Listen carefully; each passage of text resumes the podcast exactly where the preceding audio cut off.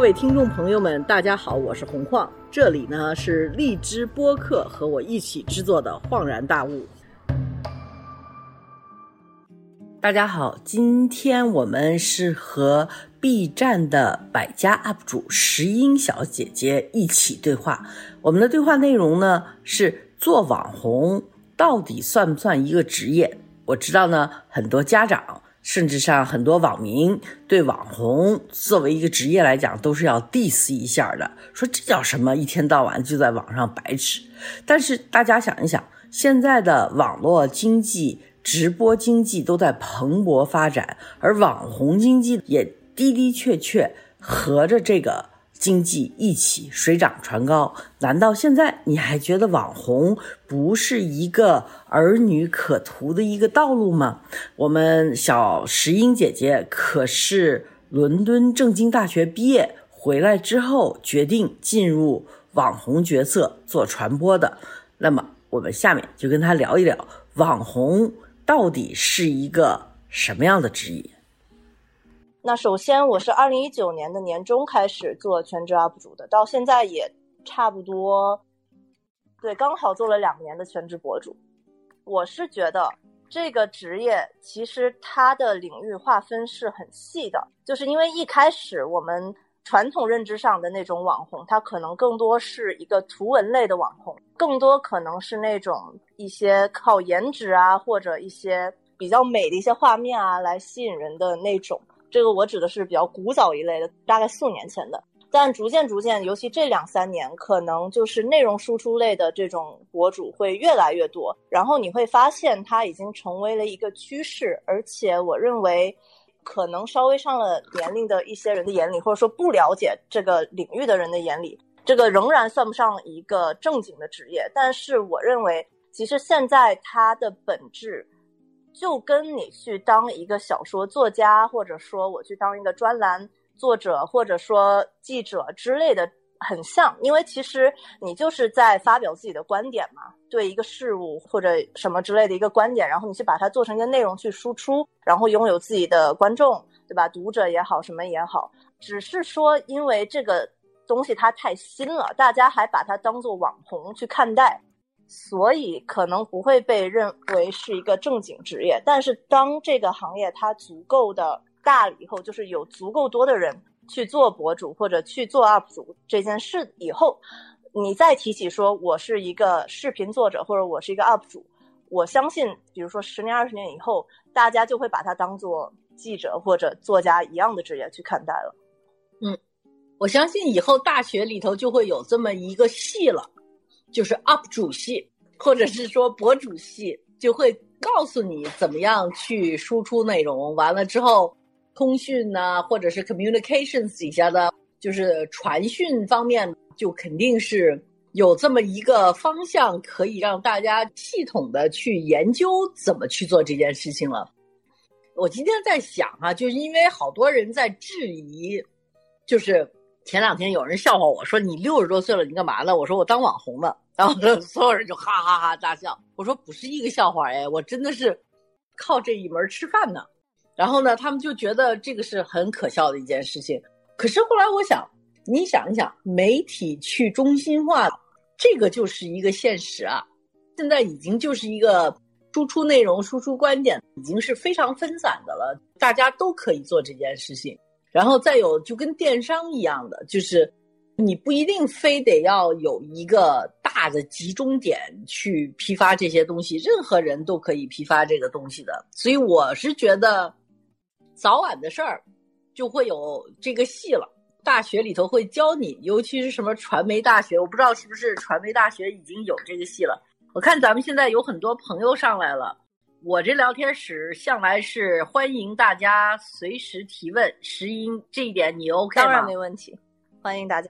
OK，所以大家如果说对石英和对我有什么问题，或者你想分享一下你对做内容、当网红作为一个职业来讲，你有些什么东西要跟大家分享，点一下你的右下手的一个叫参与论坛绿的那个字，我就会给你开麦。然后你就可以参与我们的讨论，好吧？所以欢迎大家呢，特别积极的参与我们的讨论，因为今天我们永远就是一个开放型的讨论，并不是一个封闭型的，所以大家对石英对我，我算是比较老的，还在干这事儿。比如说，我知道我这年龄的人就会觉得，哦，我这么大年纪了，我经常在微博上会看到说，棒，我比你其实就小那么几岁。我都觉得不好意思再去做这种样的事儿，但是我退休了，我有点想在家里头再去做这事儿，但是我不知道我该不该去做这事儿。我觉得这是小孩干的事儿，但是我觉得这个事情对我来讲是不分大人小孩的，因为你只要是有内容要输出，你就可以去做这种事儿，做的好不好，我觉得其实不重要。既然已经不是想以它为生，就。特别不重要了哦，你觉得？对我特别同意晃姐的观点，而且我反而觉得这一行年龄越大，其实优势越大，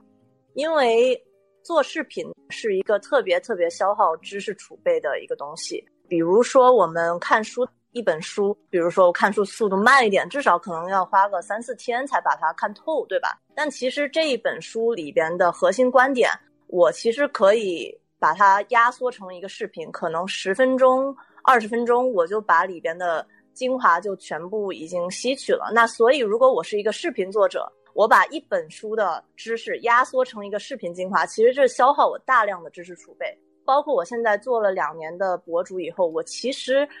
有很大的压力，就是因为我怕我的知识储备跟不上，因为我的。经历还没有那么的丰富，我也不是像晃姐这样在某个垂直领域有特别特别深的造就的那种人，所以我其实每天会比较焦虑于就是多学一点东西，然后多获取一些新鲜的事物或者信息，这样我才能去更好的输出内容。但如果像晃姐这样经历特别丰富的人，或者说一些其他类型的博主，比如说在 B 站上特别火的罗翔老师，他本身就在某个领域有很深的造诣了，那。你再去做这一类的内容，你有很丰富的知识储备去给你消耗，然后大家也会更信你说的话。我觉得比我们这种就是对吧，就没毕业两年就出来做，其实我觉得是更加合理的一件事情。您觉得呢，黄姐？我觉得这里头有一个力气的问题，就比如说，我看你拍的视频都特别美，而且你可以去西双版纳呀，还有去好多地方，就是看你的视频，真的能。看到好多新的东西，你上次是在桂林吧，是吧？我看的那个，但是我已经真的没有这个力气了去做这种样的视频，所以这种样的输出对我们来讲是年纪大了就特别累的。然后我自己呢，也可能是觉得有点虚，就是时尚行业吧，它的中心不在中国，它的中心全在欧美这些国家，所以呢，我们是碰不着它的核心人物。然后呢，碰着也就是原来简短的采访，所以我现在在做的视频就是内容类的视频，就是做的是时尚历史类的，结果输出也是很累的，是因就是也要查好多好多资料，完了发现自己有好多好多空白，有好多好多误区，有好多这些东西，完了就说哦，亏好没有。自我感觉良好，觉得我可以倚老卖老，完了之后不做这个调查，梆梆梆就喷出来了。完了，一看资料，我就突然间发现啊，原来这个是这个样子的。就比如说，我最近刚做了一期就关于山本耀司的，我一直以为山本耀司是一个就是那种特别酷酷的那种男的，你看就是只穿黑的，又特有态度，而且。挺能怼人的一个倔老头子，然后我就看了他所有的采访，才发现这个老头子是个暖男，他其实对女人特别好，而且好多人跟他挖八卦，他说了一句话，我觉得真的是暖男才会说出来的。他说：“我真的是特别心疼女人，我受不了看着女人穿着那些塑身的衣服啊，什么。”高跟鞋啊，让他们疼啊，让他们就是浑身不好受，就为了美。他说：“我觉得我必须得要把他们打扮得很美，但是不让他们受苦受累。”然后他说：“我最爱女人了。”他说：“我特别心疼他们。第一个爱的女人是我妈妈，现在呢是我的女儿，中间的这些女人全都是我的秘密。”所以他就这个就真的是也是颠覆了我对他的印象。而我一开始就光看他的设计，绝对就是会产生跟您一开始那样的印象是一样的。对，直到听到你说这些，我觉得他，嗯，真的蛮有意思。对。我一直以为就是说他是愤怒的，因为西方人一直说他是愤怒的，他是要反抗的，他是要抗拒什么东西的，所以我一直觉得，哦，这个老头儿要是采访给我这个机会，我可能都是颤颤悠悠的，就不知道问他什么好。但是我看了他所有的采访，他的纪录片，还有他所有的东西，就就发现，哦，这闹了半天是个暖男。然后呢，跟他就是完全相反的那个日本设计师叫三宅一生，也让我特别吃惊。因为三宅一生的东西就是彩色的，完了之后褶皱的，完了特别的欢快的感觉。我就查了资料，我才知道，他七岁的时候是二战结束，然后美国人扔了两颗原子弹去广岛，把广岛给炸平了。他是经历过被原子弹轰炸的过程的，他的妈妈就是在他。十岁的时候死于辐射，就是原子弹的那个核辐射，那个是很惨很惨的，因为那超级的剧烈的疼痛，所以我就没有想到这个一个经历过这么大苦难的人设计出来的东西，居然是这么欢快的，所以我也觉得哦，这三个日本设计师，反正最后我这个川久保玲还没开始做调查呢，我就想我更得好好的去。我真的觉得好有意思，就是您刚刚说的那个三宅一生，这个我也不知道，但是我真的觉得也有可能就是因为他经历了这些，然后他依然就是热爱这这个世界，你知道吗？就这个其实挺感人的，就是经历了这么多，还有还想给这个世界带来一些美的东西，我觉得这种人挺伟大的。然后就是说回刚刚您说的，就是您觉得就是也还是需要做很多调查。即便就是您在时尚行业这么多年，其实我做自媒体这两年，我有最大一个感触，就是虽然我有很大的压力，就是不断去摄取新的知识才能够产出内容，但是同时我也特别感谢这个职业，就是它其实会强迫我去不断的学习。那我觉得我是在一个其他的行业，可能就是按部就班的做一个朝九晚五那种工作，然后我就把自己这一块儿做好了，我不会有这些动力去接触新的东西，比如说我要。做一个新的品牌的内容，或者说做一个新的采访之类，我就要去努力的做 research 嘛。但但如果我不是做这行，我就不会接触这些东西。所以我觉得也是特别好的，就是逼迫我一直学习。对，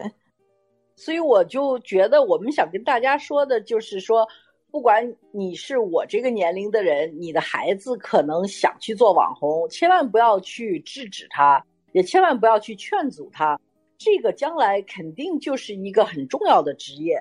而这个做内容的职业和内容输出，将来从很大程度上，它会代替一些现在我们常规的媒体，我们对媒体的一些固定的一个印象。我记得我在做杂志的时候，我们的记者去采访过，有一个中国的画家叫张小刚，很有名。他是中国当代艺术家里头第一个，他的画儿卖过了，应该是在美国的拍卖行卖过了一百万美金。这个呢，就当然就成了一个新闻了，因为这个是第一个中国画家卖了这么大的价钱，所以呢，他就很高兴。张国光就抄起电话来，就给他爸爸报喜，说：“爸，我的画在纽约拍卖超过一百万美金了。”然后他爸爸。就跟他说：“小刚，从小我就教育过你，不要吹牛。”邦就把电话给挂了。第二天，参考消息登了一个小豆腐块的文章，上头写着：“中国艺术家张小刚在美国拍卖突破最高价，中国艺术家第一个卖出一百万美金以上的价格。”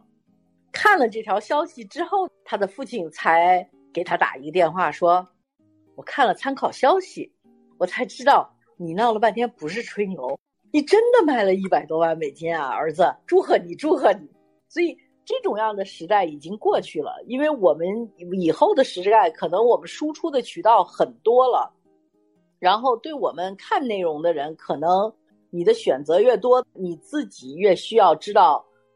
你喜欢谁，你想看谁，有很多平台也会给你推很多内容，所以我们自己去选择我们喜欢看的博主、喜欢看的 UP 主也很重要了，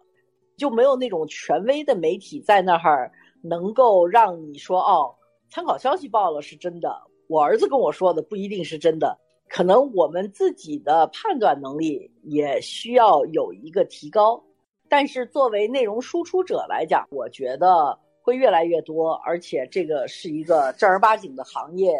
就会成立起来。我再说一遍，大家可以加入我们两个人的聊天儿哈，就是你们摁一下右下角一个参与讨论的那个什么，我就给你开麦，你就可以参与我们的聊天了。石英，我想问你一个问题，就是石英发过一个特别牛的一个。英文和中文双语的视频，用流利的英文把那个汉服的事情说的特别清楚，也发到 YouTube 上头了。所以我觉得，实际那个是什么启发了你去做？那？就是因为我一直对汉服这个东西比较感兴趣，就是它也算是我的兴趣爱好之一吧。然后我这两年对这个东西不敢说有研究吧，但是就自己一直在买。这个品类的东西，然后会比可能就是路人了解的还是稍微多一点。呃，其实汉服这个东西，你要真的了解起来，你会发现它还挺复杂的，因为还分就是不同朝代、不同形制，然后面料等等等等一大堆。呃，它是跟历史就是关联很紧的一个东西嘛，因为毕竟是我们的民族服饰。其实服饰大家也知道，就是代表了当下社会情况的一个东西嘛。前两个月吧。呃，其实啊，其实应该不是前两个月，应该是去年年底开始，有一些韩国网友吧，就是在 Twitter 上面，呃，就是拿明代的那个男士的汉服，拿那个图片，然后声称说这个是抄袭了他们高丽样，就是韩国那边的一个服饰。然后呢，有一些中国网友看到了就很不爽嘛，对吧？因为其实。大家也知道，就是韩国在古代是属于中国的附属国嘛，所以说其实服装什么的相似是非常正常的。怎么能说就是我们抄袭韩国呢？那要说的话，也是韩国服饰借鉴我们明代的服饰，对吧？然后就在推特上面跟韩国网友打起来了，对，然后就闹得开交，然后当时还上了各种热搜。然后看到这个，嗯，我看到这个，就是其实我观察到的外网的一个现象，就是因为。中国的声量可能在外网就比较小嘛，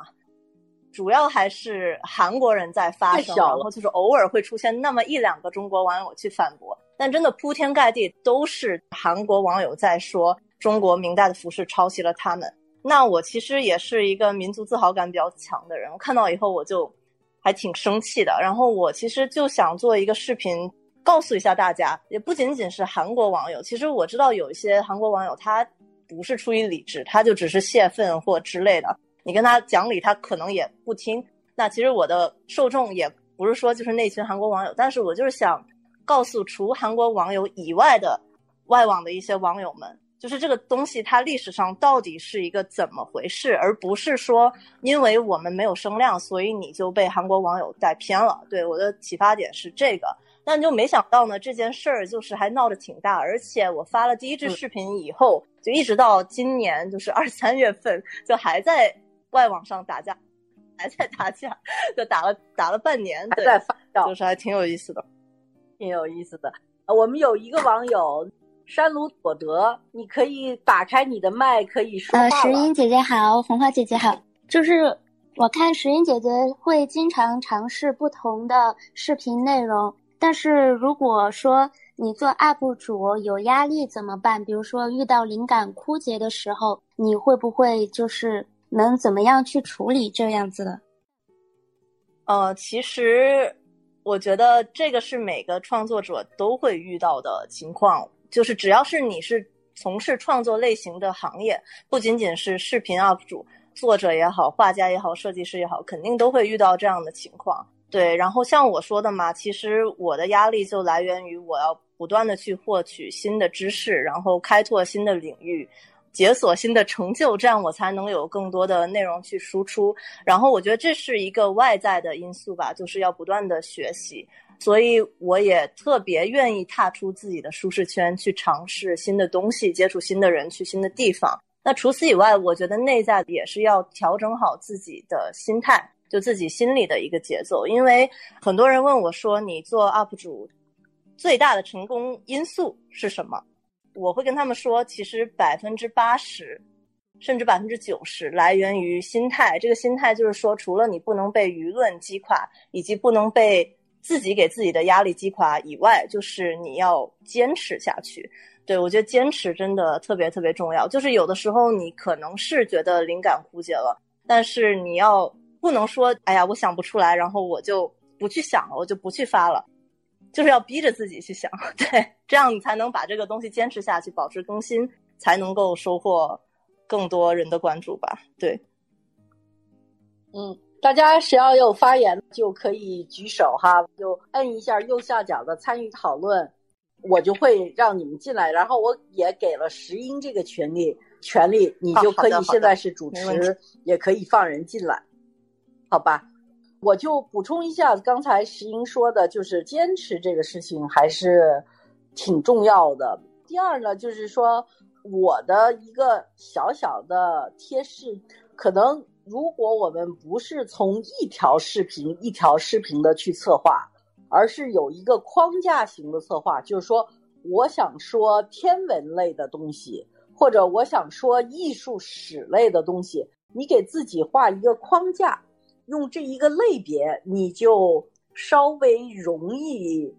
按照这个类别去做内容，而不是。每天要坐那儿想一个创新，那个是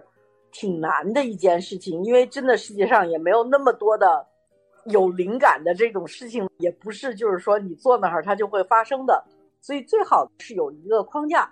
做内容的时候给自己先设一个框架。我想说建筑方面的，我想说，哎，怎么样种那个肉嘟嘟的植物方面的东西，然后你就可以发现，哦，全世界有。几百种肉嘟嘟的植物，我可以去慢慢找每一样植物的特点，所以给自己画一个框子，这个是特别重要的。就是你先把自己的这个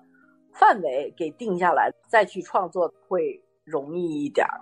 我这个说完了，完了有一个易川同学，易川同学你好，然后两位老师好，参与我们吧。其实我是想问一下石英姐姐。就是我想问您，呃，做 UP 主是全职做 UP 主吗？还是呃，做 UP 主其实是副业？如果是全职的话，呃，我在想说做 UP 主这个经济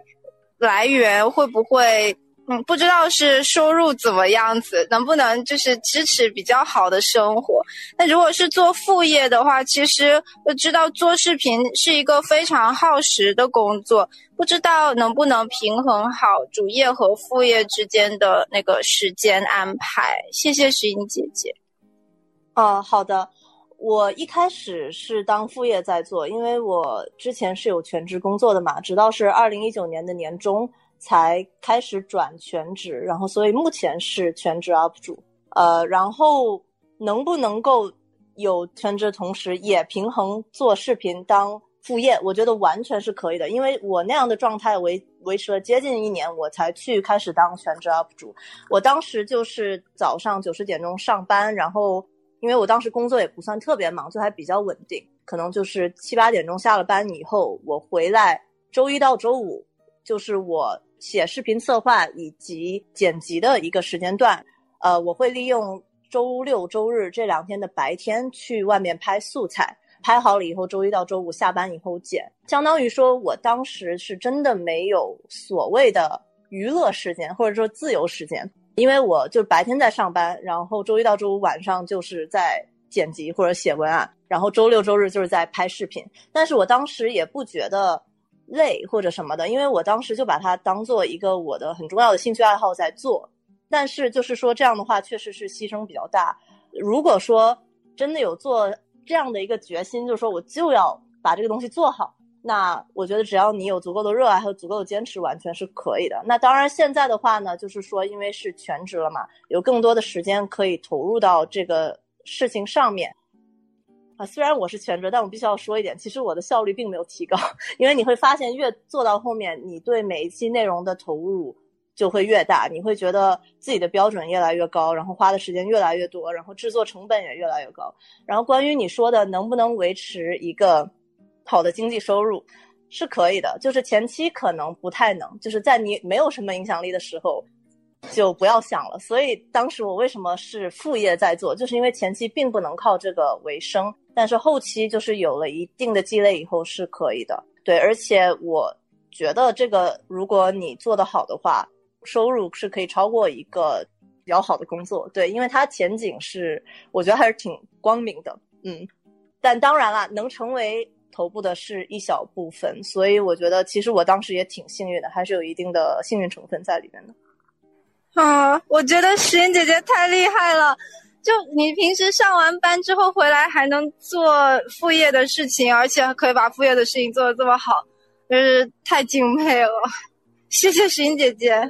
啊，谢谢谢谢，希望有回答到你的问题。嗯，有的，谢谢。嗯，好，还有大家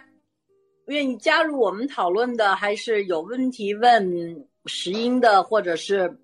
我都可以。在摁右下角有一个键，叫参与讨论，你们就点一下那个键，然后呢，我就会给你开麦，你就可以参与我们的讨论了。现在有人来了，哟，山鲁佐德，你是有别的要分享吗？嗯，我还有一个问题想问石英姐姐，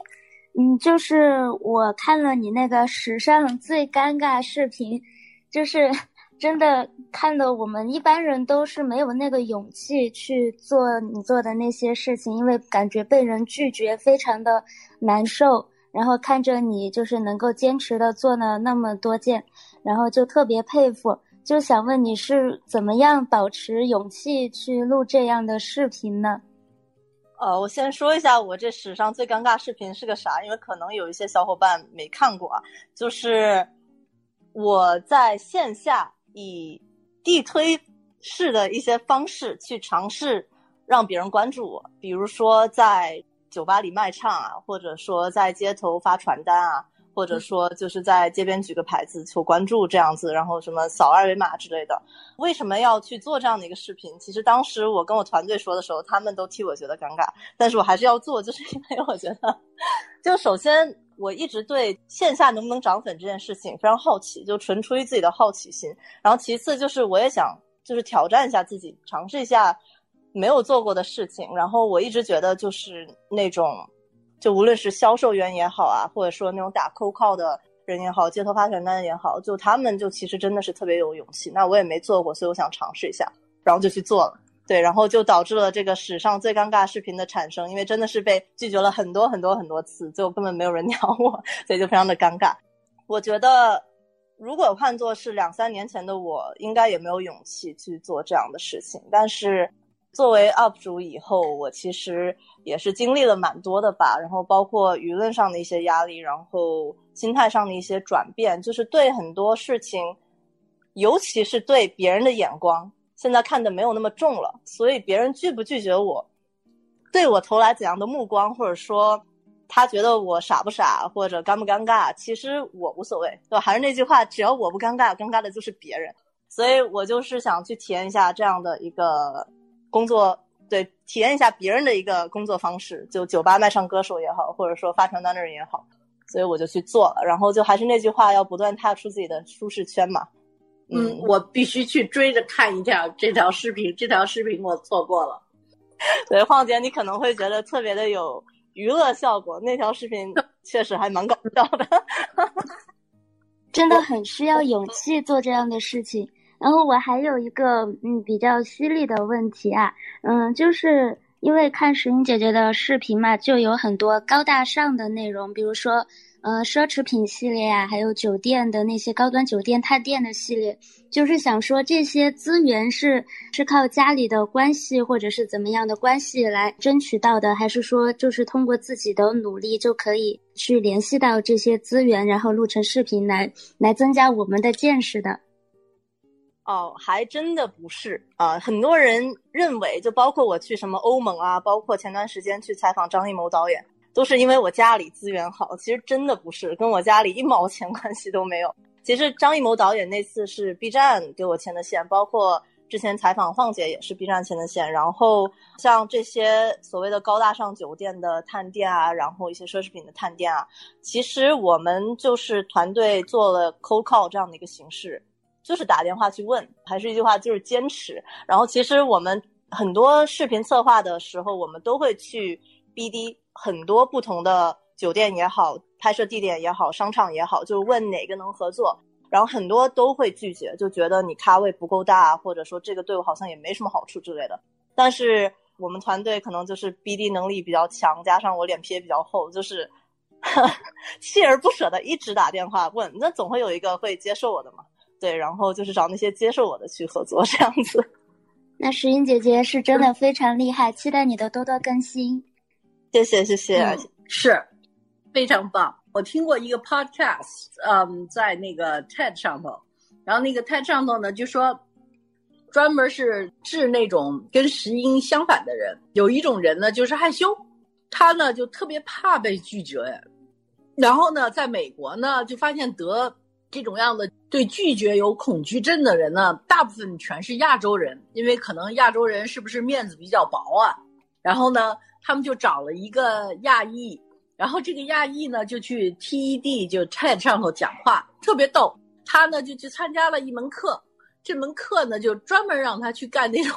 遭人拒绝的事儿，比如说让他在街上跟旁边的任何一个人要一百块钱美金，然后 他就基本上就进了酒吧说：“你愿意给我一百块钱美金吗？”然后就基本上被人家就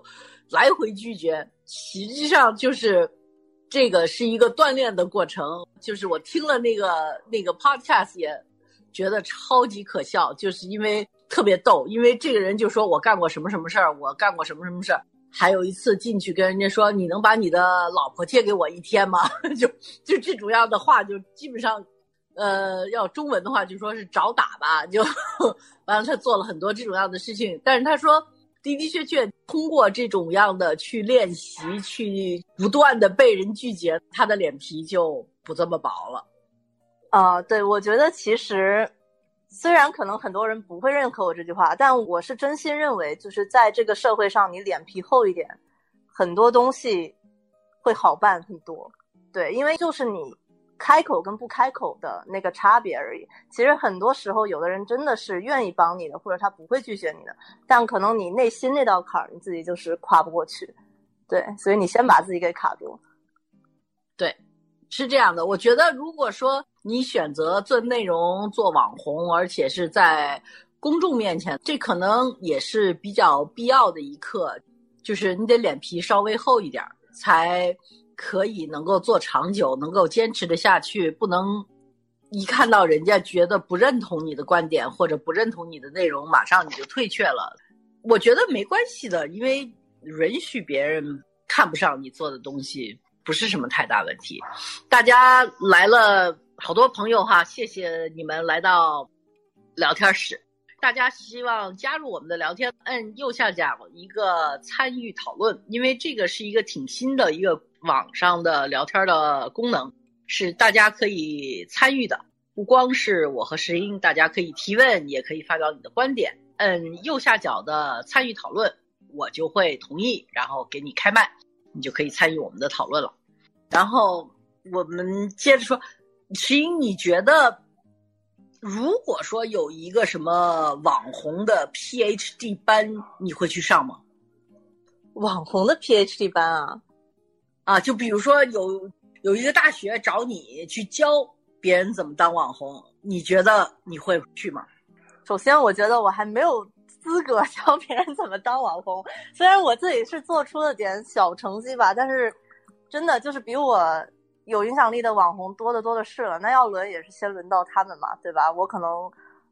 只能去听课。然后如果说有这种班开的话，我其实去。可能不是为了说我一定要学到什么东西去，而是就是去听听别人的观点，然后认识一下其他领域的博主。因为我觉得多接触这个行业的人也挺好的。我可能会因为这个去听一下这个课啊。嗯，我也在想，啊，好像我那天是听谁说来着，还不是在国内，在国外有一个大学已经有一个就不叫 YouTuber 吧，反正已经有一个就是 influencer 和 KOL 的一个学科了，好像是 USC 啊还是哪儿，就是南加州，反正南加州对这种样特时髦的。互联网的这种东西跟进的比较多哈，然后呢，我好像是南加州就已经有那么一个专业了，你可以是这个专业的毕业者，而且他们有那种 boot camp，我觉得那个我特别想去。那个 boot camp 就是说，他发你一个，你自己带着笔记本你带着你的手机，他们告诉你就是一个九个月的硕士学位。然后这个九个月期间呢，你就要去做视频的报道，完了还有文字的报道，还有声音的报道，他就不断的让你去锻炼你各种各样，而且就是你一个人要操作所有的设备，就是 boot camp，就是说今天让你要去哪儿去要做一件事情，怎么怎么怎么样什么的，就反正是这种要这个我其实还挺想去的，但据说也是。超级耗体力的一件事情，哦，其实您刚一说是 USC，我觉得，嗯，果然啊，LA 不愧是网红之城，因为就是真的很多大的 YouTuber 都是在 LA。如果是这样的话，其实我也会挺想去的，因为我也是看 YouTube 看了很多年嘛。如果说有一些我从小看到大 YouTuber 在上面，我还真的挺想去听听他们的观点的，包括您刚刚说的那个 Boot Camp。嗯，我是觉得。国外的 YouTuber 的创作逻辑跟国内的 UP 主或者视频创作者其实还是有一些微妙的区别的。我也会因为这个想去看看，就他们的一个创作逻辑是怎么样的，会挺有意思的。嗯，是，我觉得国外的这些创作 UP 主或者是 YouTuber 的话，他更自我一些，他的有些东西他更冷。啊，对的，我是同意的。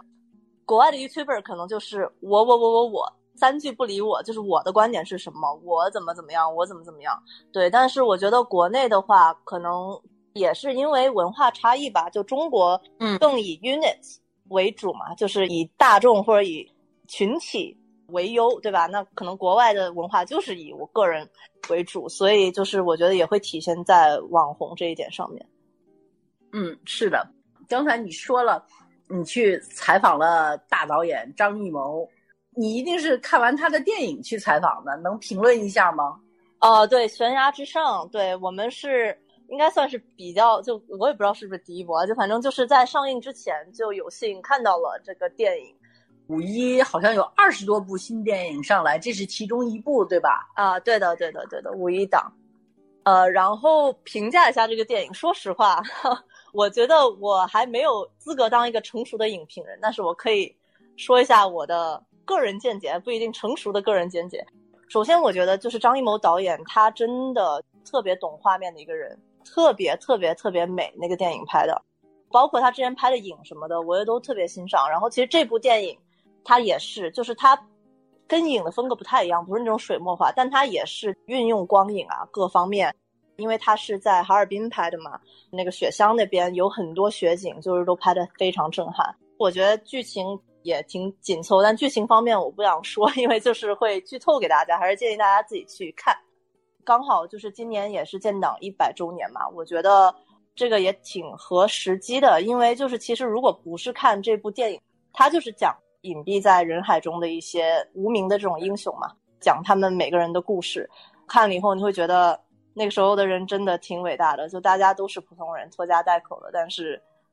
就是 again 说回那个，就是我刚刚说那点。真的，我觉得中国的文化就是以大众或者说国家群体为上，然后他们就是可以去为了这些大义去牺牲。然后很多影视剧啊，包括这部电影呈现的也是这些，就是成就大业嘛。如果这是一部美国电影，肯定就变成那种个人主义 superhero 那种。然后我还是鼓励大家去看的，是一部好的电影。啊，那你采访他，他这个人其实跟我想象的差不多，因为我有看过他很多采访才去采访他的嘛。我觉得他挺有亲和力的，这一点我是没想到。而且他说话的时候，就是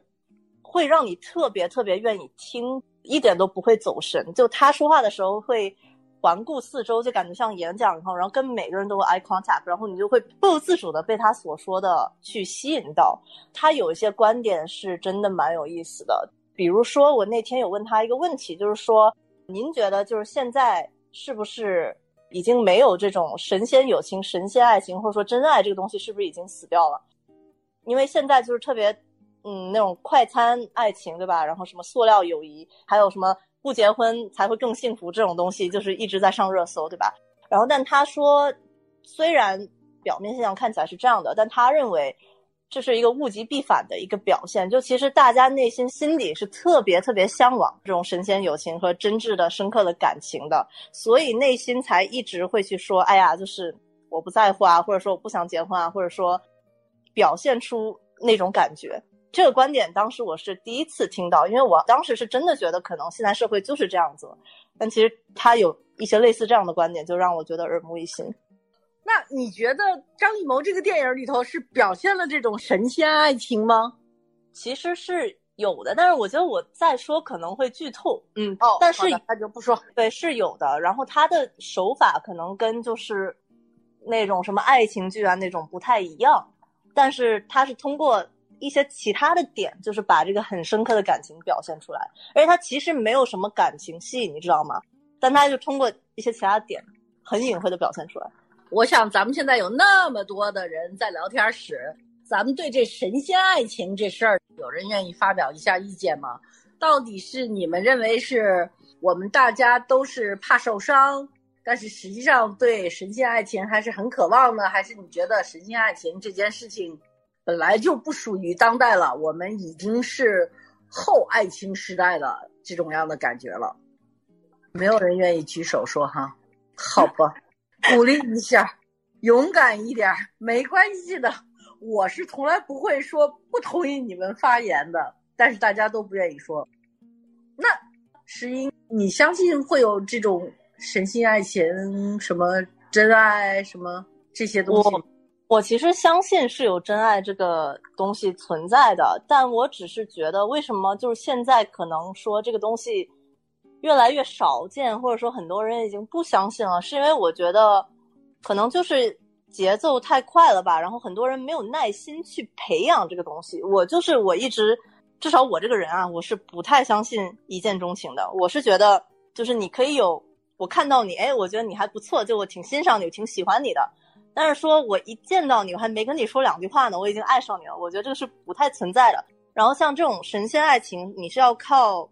呃，一起经历一些事情，然后有一些共鸣，然后就是对吧？时间的积累去培养出来的。很多人他就是没有耐心去培养这个东西，所以说可能越来越少见了吧。但是我觉得大家还很向往，但是又很矛盾，你知道吗？可能在向往的同时，他又觉得，哎呀，这个不行，我就下一个；这个不行，我就下一个。然后就是这种特别快的翻篇式的，然后一直在寻找，他可能反而就找不到了。有点耐心，嗯，我觉得得有点耐心，有点胆量，完了有点喜欢。就是英文里头有一句话：宁可去爱过，而且被受伤过，也比没有去爱过好。It's better to be loved than not loved at all, or something like that. 就是有那么一个说法，我还是蛮认同的。我觉得大部分人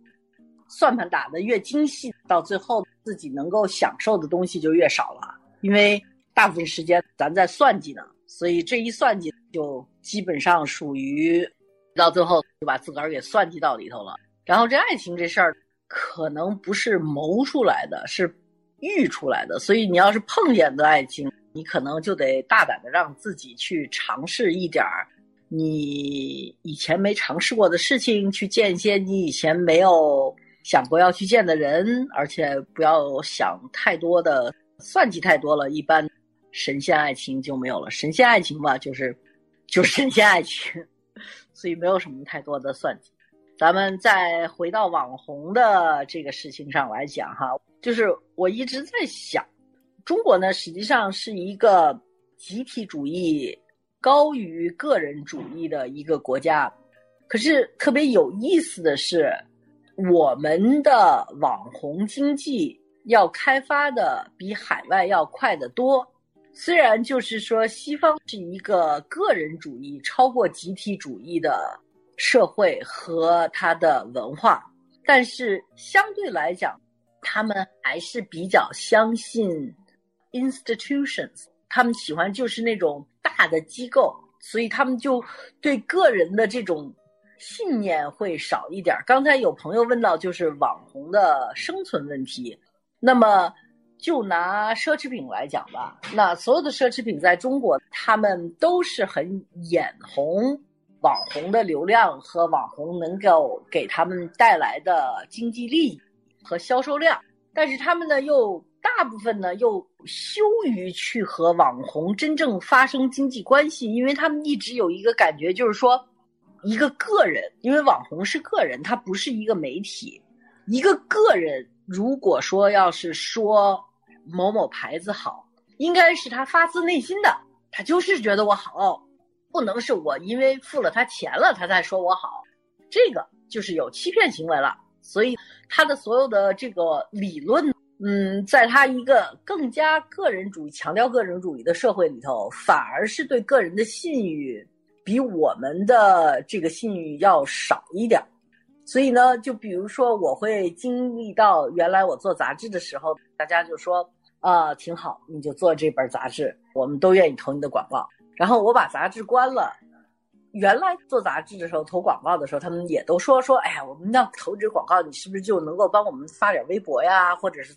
相带着做一点网上的事情，后来我就觉得，哎呀，这太累了。你要出一本杂志，就为了发几个微博了，那你干脆你就让我直接发微博不就完了吗？但是我就发现，哦，闹了半天他们是不能这么做的，因为他们这个是一个他们特别大的一个坎儿是过不去的，就是说他们只能跟媒体打交道，他们不能跟。网红或者个体打交道，所以就是他必须得要有一个公司，或者是这个公司也不能是你个人，所以就会出现很多 MCN 呐什么这种样的公司，然后这种样专门是培养网红的公司，他就觉得哦，我又舒服了，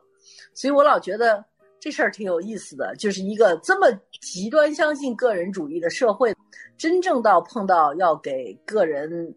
一起共事的时候，反而那么。那么害羞，对的，其实真的挺矛盾的。虽然他们是个人主义至上，但他们并不是一个人情社会。就西方其实是相对不能说冷漠吧，但是就很守规矩，就是这个东西这么写的，我就一定要按这个东西这么做，我就不能通融的一个社会。就是 我印象特别深，就是二零一九年的时候，我在伦敦。租了一个房子，这样子，呃，有一天出去我就特别傻，啊，短租嘛，我特别傻，然后我把那个 钥匙给落在我的公寓里了，然后我回家的时候呢，已经是大概夜里十二点左右了吧，前台什么的，就是物业也下班了，然后我就哎，我钥匙丢了，然后我还返回就是我来的那条路，一路去找，然后找不到那个钥匙，我死活想不起我钥匙放在哪儿，其实是放在。门里边，然后我把自己 I lock myself out，就是我把自己锁在门外面了。对，然后我就想方设法的想要进去啊，我不能睡大街上嘛，对吧？我就给各种就是物业打电话啊，然后这个打电话那个打电话，他们都下班了，然后我就没办法。我想说，那要不我报警吧，我找消防员吧。哦，我是先打给了 locksmith，打给了开锁公司，问他们能不能开锁，然后他们就问，只是你家的门锁了，还是说你这栋？公寓你就进不去了啊！我说他是有一个公寓这样的一个门，然后这个门我也锁在外面了，然后我家的钥匙我也锁在，你能不能帮我开一下？他就说不行，就是我们这边规矩是怎么怎么样，我也记不清他到底是怎么说了，反正就是说跟我说不行。然后我说 OK 好，那我打给警察，警察说我去问问消防员，绕了这样一圈，然后我就说我可以提供，就是我真的是在这边的住户啊，我的租赁凭证啊什么，就你要什么我都可以提供给你，我的。passport whatever，然后他们说不行，就是不行。然后我就想说啊，原来是这样的嘛。在中国，可能这种事儿就是你打给开锁匠，可能就已经能解决了，或者说你打给消防员，可能他还真的会管你一下，对吧？但在那边就是不行，规矩就是规矩，就是怎么来就怎么来。然后我没办法，我当时就回不了家，然后我去旁边订了个酒店睡了一晚，一点不能疏通的，一点不能疏通。是，他们是比较死板的。你这个碰见的是英国人的板儿，我原来在德国公司那就更板儿了。就是举一个相反的他们的板儿的例子，我吧是一个数学特别不好的人，但是我那时候在德国的一个物资公司，天天卖的都是铜铝铅锌镍，然后呢就是叫操心作孽。有一次我卖一船氧化铝，但是那次的错误还真不是我的，是卖氧化铝的时候。等于你卖的时候价格是很低的，但是氧化铝是一个浮动的价格，它有个市场的，然后呢市场就走高了。当时我的中国的买主就做好了所有的思想准备，德国人就撤单了，就说我不给你货了，就问我说是不是又要找我们要谈了？我说没有啊，总部没有说任何要谈的事情啊。他们就说说你再问问吧，现在氧化铝一吨涨了差不多七八十块钱了。他们怎么样啊？后来我就跟他说：“我说，那既然他已经签了这个合同了，他当然应该履行这个合同。”他说：“那他可是亏了上百万美金啊！”我说：“那这个他不说，你愿意我去说吗？”所以，我不是一个特别好的买办。我是当时我就觉得，那这个既然德国人已经认赔了，我就不要再去说了，我就接着让他认赔就完了嘛。所以呢，我就基本上没去说。但是后来到最后，德国人就跟我说：“说这就是对的呀。”这一单是我们自己没有把市场估计好，所以我们就必须得要赔。结果他们就真赔了，所以他们那个板儿吧是真是非常非常板儿的。我看有一个朋友上来了，实践文二，你好，哎，两位老师好。我在路上可能有点吵，就是我是看到咱们这边那个宣传上说是 B 站这一块，所以我想挺想问问两位老师，因为那个洪华老师也是做内容很。厉害的人吧，我就想问问，如果要是个人现在在做 B 站，还有没有？你那边是真热的。哎，是我这边吵吗？对对，不是你这边，是海部，你那边热闹。你先待一会儿哈。那个十一，你觉得还有机会吗？B 站？对，因为我觉得，就我之前大概是去年的时候了解过 B 站，但是吧，我总觉得像视频这种形式，如果是一个人去做的话，实在是太重了。所以我不知道，就是 B 站做的比较好的这些 UP 主里面有没有是个人在做的这种？呃，那我来简单回答一下吧。我觉得现在 B 站已经逐渐的成熟化了。然后，如果说你想以一个个人，就真的是一个人哦，去把这个东西做起来，肯定现在不如比如说两三年前容易。如果换两三年前，也就是我刚开始做的那会儿，其实完全是有机会的。因为我一开始做就是一个人，我没有团队的。我到很晚很晚，二零一九年年底，我才有一些人来开始帮我做这件事情。如果是现在，我觉得也还是有机会，但要更困难啊，因为现在竞争压力会更大了。就是 UP 主这个职业也越来越成熟了，然后观众的预期也越来越高了，他会对你视频的内容要求更加苛刻了。对，所以如果说你还想要一个人去把这个东西做起来，那你就必须你一个人产出内容，也要跟那些有团队的 UP 主能够达到。同一水平或差不多水平就有竞争力，你才有有可能能做起来。然后现在 B 站我知道的还是一个人在做的 UP 主，比如说何同学就是，对吧？他就是一个人做起来，并且他做的很好很大。但是这种人我觉得就是不可多得，因为他首先就是对内容有自己的非常独特的一些创意。然后我觉得做视频其实最重要的就是创意。即便说你的制作成本没有别人高，或者你拍的没有别人好，但是只要你的观点、你的创意是这个网站上从来没有出现过的，而且你讲的特别清晰，也是可以火的呀。但这个就是你必须要靠创意取胜。那如果说你不能保证你的创意就是与众不同，就是比别人好很多很多倍，那你可能就是要拉高一下自己的制作水平。然后这个一个人做的话是会有点困难的。呃，但是像您这么说的，那如果以后。都是这样特别优质的，比如说像工作室啊，或者是公司来做的话，那 B 站岂不就都变成了这种机构来做的，就很少会有那种个人的那种 UP 主能在上面跑出来了。其实很多 UP 主他，你也可以说他是机构，但其实也并不是。像我这种，你说我是机构吗？其实我也不是，我就是个人工作室嘛，对吧？就跟，嗯，可能拿艺人举例子不太恰当。就是会有那么几个人在帮你做，但是你所有的创意啊，所有想输出的观点啊，还是你个人去出发，并不是说这个机构就控制了你，然后你没有自主意识了。对，所以我并不会担心这个问题，就是输出的内容还是博主自己的，只是说从制作上面或者说商务方面去辅助这个人把它做得更好而已。呃，明白，因为我之前也就看过 B 站上面的一些东西，然后总感觉就是，嗯，可能如果我要是想从里面获得一些像优酷啊，或者是呃爱奇艺那方面的东西，确实还不多。他自己有一种比较独特的那种感觉。呃，那如果要是个人来做内容的话，您会比较推荐，比如说什么样的形式啊，或者哪些平台来做吗？呃，我觉得 B 站仍然是一个。就是如果你想当一个视频创作者啊，仍然是当下最好的一个选项。就是你在国内找不出来第二个了。虽然它没有以前蓝海逐渐往红海的这个方向发展了，但是依然没有更好的选项。所以如果你想做，就抓紧时间，趁它还没有完全红海化，就是去试试看吧。嗯。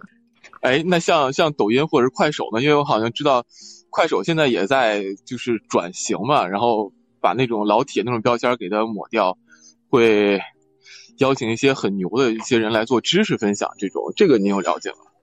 我觉得抖音和快手跟 B 站还不太一样，因为他们是短视频为主，就是看你想要输出什么类型的内容了。如果说你输出一些短的干货，当然有可以在抖音、快手做啊，我觉得没问题的。但是如果你的表达方式或者你想输出的东西不是那种你能压缩到一两三分钟内就讲完的，可能还是 B 站更适合你。主要还是看自己。啊，明白明白，行，谢谢老师，我这边没什么了。好嘞，那我就下去了。嗯，好的，谢谢。哎，好的，谢谢。还不离个酒水。哎哎，两位老师，我就是突然又聊到张艺谋，又聊到那个呃爱情这种事情，哎，我突然又不敢举手了。我说一直等着刚才那位大哥举了，我说我回到了就是 B 站这个问题了。我其实是一个 B 站的重度用户，想顺着那个刚才那位大哥说的，就是呃，我最近有关注一个。B 站的 UP 主就是他，他是拍那个矿山上的藏獒，就是一条流浪的藏獒，然后在一两个月之内就十几万的粉丝，就大家都在云养獒，就云养藏獒，就很简陋，他就用手机拍，也不做剪辑。我的问题就是，特别是在 B 站这个平台，现在的话，特别是有很多机构入驻，就做了很多很精美啊，剪不管剪辑还是拍摄，还是后期的运营啊。像我刚才说的那个那个 UP 主，他们这种 UP 主其实还有很强的一个生存空间的，所以我是想知道，在 B 站目前这个平台，这个这两点到底哪个占的更重一点？就是内容向还是运营侧？首先不是每个人都住在高原上，其次不是每个人都养藏獒，对吧？它就有一种天然的优势，这个东西就是罕见。我这个环境就是带给我天然的优势，所以我拍出来的东西大家就是想看。跟丁真一样，对吧？就不是每个人都是丁真，他就是天然优势啊。那所以我觉得这个例子就不适用于大部分人。那如果你也住在高原上，你也养藏獒，你也可以去试试，对吧？说不定能活。就是他前期是其实是对，因为他前期是没有特别的一些推广可能，然后或者做一些运营手段，可能就是单发。但是他其实目前的话，其实就能这么快的一个上升势头的话，就能拿到小电视。我就觉得，就还是有点不太很明白这个逻辑。是这样的，就是我刚刚为什么说它不适用于大部分人，因为它有天然的环境优势嘛，对吧？那这个环境优势等于它的内容，然后它的内容等于大家想看到的这个内容，因为可能很多城里人啊就向往这种生活啊，对吧？然后就想要养藏獒，但是没机会养啊，所以就去云养藏獒，就满足了一部分人的。需求击中了一部分人的点，然后这一部分被吸引进来了，所以还是逻辑还是你先有好的内容才去运营，而不是说我什么都没有，我上来就疯狂运营，然后我的内容也没有击中某群人的点，然后也吸引不来任何人，我也没有什么优势，我就光靠运营砸钱我就能做起来，不是这样的，就还是要先有好的内容的前提下，运营只是说辅助你去把这个东西做得更好。石英，现在聊天室呢有好多朋友也都上台了。我觉得大家都对做一个网红怎么去做内容非常感兴趣。我看那个 Penny 上来了，Penny 呢实际上是荔枝播客的老大，等于是我这儿的老板，还有奈果在南方也上来了，你们都可以有什么问题都可以跟石英接着聊天儿，大家都踊跃的，有什么问题赶紧问哈。那 Penny 老师这边有什么想要说的吗？Hello Hello，不用叫我 Penny 老师，我是荔枝播客的 Penny 啦。对，呃，因为您在做内容这个部分，其实也非常有经验，有一定的成绩。然后我我想问，现在国内你觉得还有哪一些的内容媒介，还是你觉得被低估，还没有被开发出来，然后你觉得还是有一些机会的呢？对，这个是我想问的。内容媒介，您指的是平台吗？还是呃说，我觉得平台是一个了，但是例如像其实我们会认为播客其实是一个，我觉得在中外对比这么强烈，这个市场差这么多的时候，我们觉得这个其实有机会的。那在你的角度，因为可能视频的这个事情上，我们也看到短视频、长视频，现在可能中视频这个事情其实慢慢会出现，或者是被热推。你觉得这个是个机会点吗？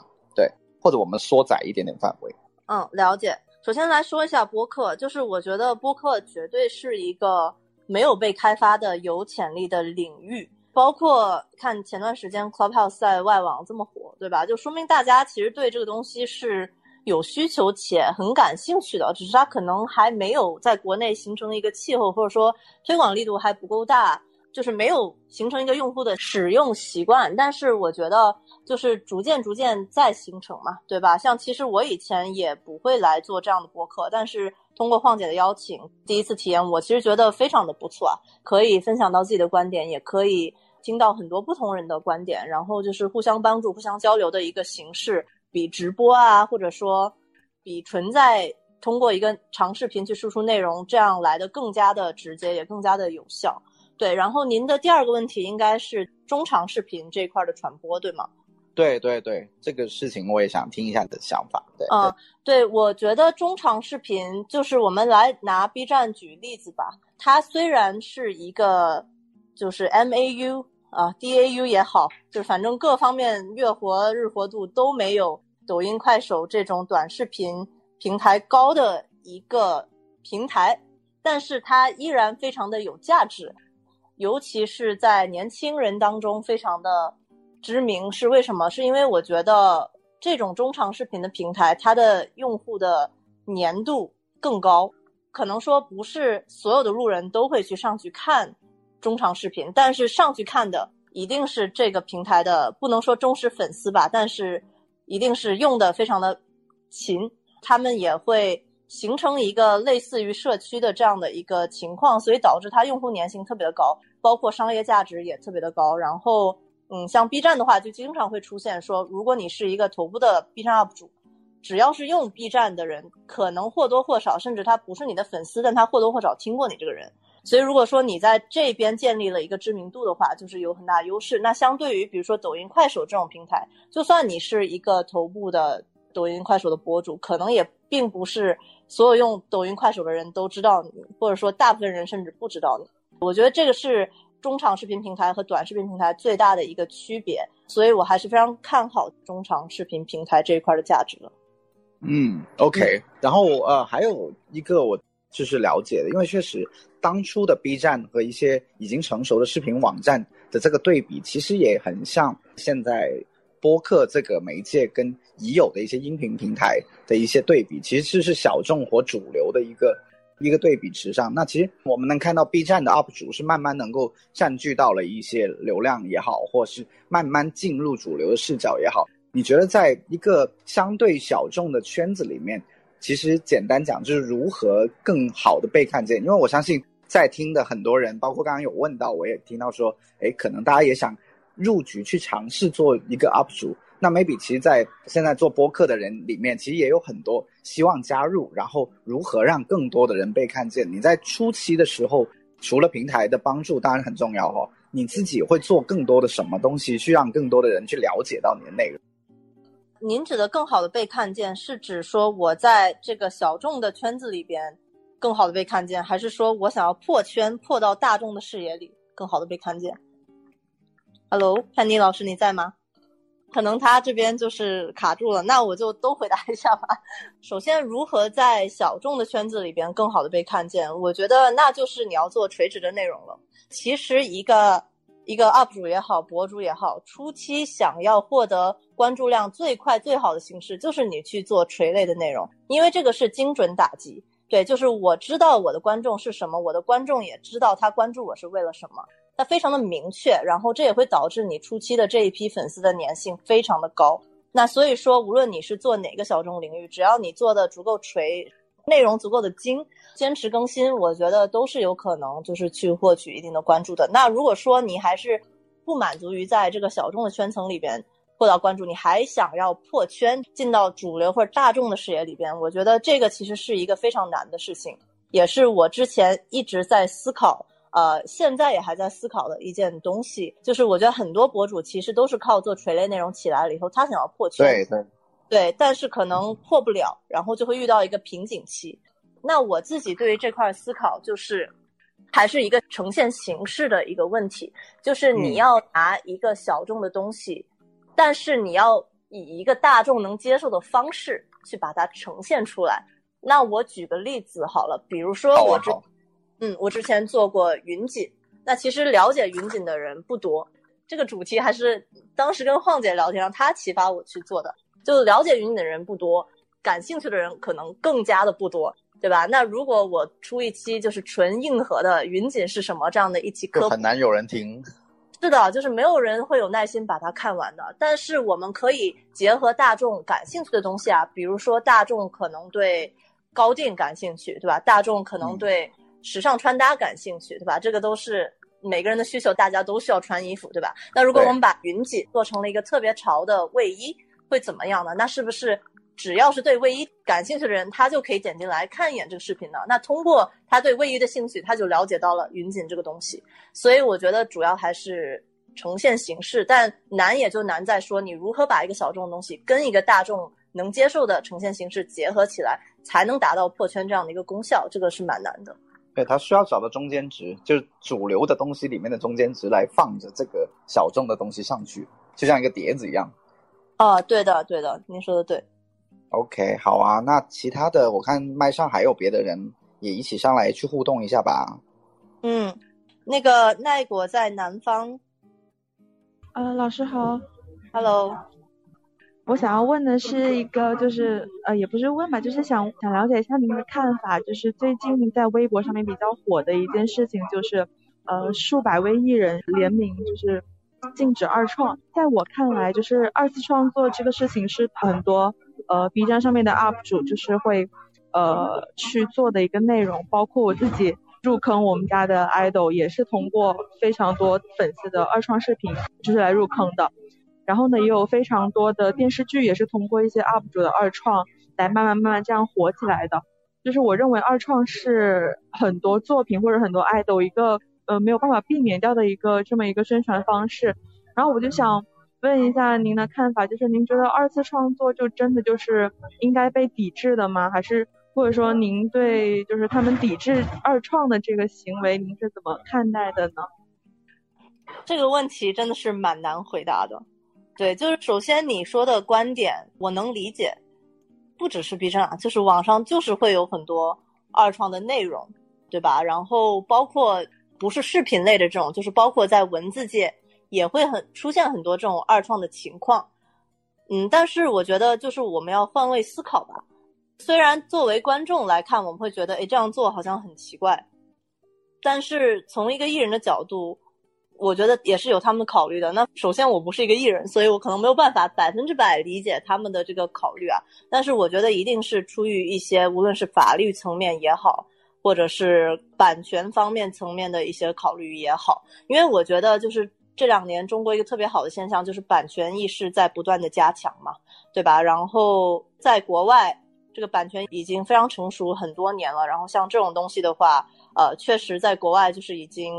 存在很久了。就比如说在 YouTube 上面，如果你想要进行一个二创，就是你用了一个影视里边的一段东西，或甚至你用了一首歌，然后这个歌是属于某个 artist 的，然后你没有获得他授权，然后去商用或什么的，这个都是会被 YouTube 判为就是有问题的，然后可能会导致你这个视频 demonetize，或者甚至可能导致你视频整个就没声音了，或者被直接下架，对吧？那所以我觉得这是一个。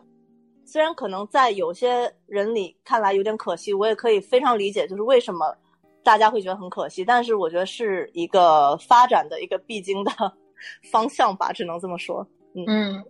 同意石英刚才说的。其实我个人呢，就特别想规避这种样的二次使用啊，或者是诠释啊这种东西。但是在中国的网站上头，还有现在的这种。水平的情况下，还有观众的需求的情况下，其实挺难的。比如说，我做了一期关于一个设计师叫 Martin Margiela，然后 Martin Margiela 呢就特倒霉，有一个纪录片是拍的他。这个设计师呢还是从来不露面的。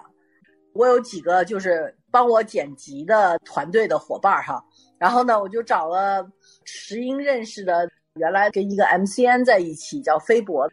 他们的剪辑出来，我说你不行啊！你是把马马吉勒那个纪录片重新给我偷了无数的素材，完了剪了我的视频，能不能去找一些照片呢？或者是其他的就是在公共领域里头有版权的这种样的东西，或者我去要版权去？但是这个在中国真的是现在很难实现，而且大家包括你的剪辑团队。都已经会很适应于是这种样的手法，然后你突然间如果说一下子要求说我要有全版权的东西，可能没有一个剪辑团队或者查资料的团队可以承受得起这种样的任务。咱们先不说你付得起付不起这个钱，首先能有没有这种样的团队？去查这个资料，找到他的版权者，给他付钱，还有这个什么，所以就是这些，都是一个现在我觉得就是一个过渡期的问题。但是我觉得技术是会很快就把这个问题就给解决了，因为马上会有 NFT 了，NFT 就放在区块链上头了。然后，比如说我想用你十五分钟的东西，那好，那你就付多少多少钱就 OK 了。这个技术。应该是已经成熟了，而且发展出来就可以了。大家还有什么问题？我们还有五分钟。石英现在也开了荔枝的播客了，石英，所以你现在就可以开聊天室了。好的，好的，以后有空多在上面跟大家交流。对，你看今天来的好多都是你的粉丝，特别喜欢跟你说话，所以我就觉得你以后你也可以开聊天室。你要是想把我到那儿去跟你去搭三儿去，我也去搭三儿去。啊，感谢大家的支持啊！感谢大家捧场。好的，最后我就再放一个问题，我们今天就差不多了，没有了哈，大家都会做内容了哈。好，哎，有一个，有一个，好，还是山德来了，山鲁佐德，你，您来，是我，就是想问石英姐姐，你作为一个。网红就是觉得网红圈子里面就是遇到的那些博主，接触的那些博主有没有是真心可以交朋友的？就是有人说博主圈特别乱嘛，然后你是怎么看待这个事情的？你有遇到特别好的朋友吗？我觉得这就是朋友啊。对啊，对啊。回答一下你的这个问题，我觉得这个问题就是不太成立的一个问题啊，就是因为我觉得每个圈子里边都有好人和坏人。啊，包括很多人说，哎，娱乐圈特别乱，娱乐圈没有真正的友谊，娱乐圈没有真正的爱情。我觉得这个就只是一种表象，只是说娱乐圈的这些人物，他们是公众人物，他们被一举一动被所有的人紧密的盯着关注着，所以你会觉得，哦，是这样的。那可能确实有一些情况也是会比其他圈子里边就是不太一样，或者有一些规矩或者什么的，这个我也不太了解，我不是娱乐圈的人，但是就是我觉得。每一个圈子都会有真正可以能交心的朋友，也会有就是你不会想要接触的人，对，所以都一样的。嗯，同意。好的，那我们今天就非常感谢大家的参与，然后谢谢石英过来玩儿，然后也希望你在荔枝这儿开一个聊天室，什么时候你开聊天室的时候，我也过去玩去，好吗？嗯，好嘞。然后也特别特别感谢晃姐这次的邀请，然后让我开启了跟大家交流的一种新方式吧，就还挺好玩的。以后我也多上来跟大家交流。嗯，好呀，好，那就谢谢大家今天晚上的参与。我们今天这次的聊天室就到此结束了，大家可以逐渐离开。那个石英可以先离开，我最后一个离开。嗯，好的，谢谢大家捧场，然后也希望大家多多支持晃姐的这个恍然大悟。嗯，然后我下次见。谢谢，谢谢石英，拜拜，拜拜，谢谢大家，我就离开了。今天晚上的这个聊天就结束了，再次感谢大家的支持。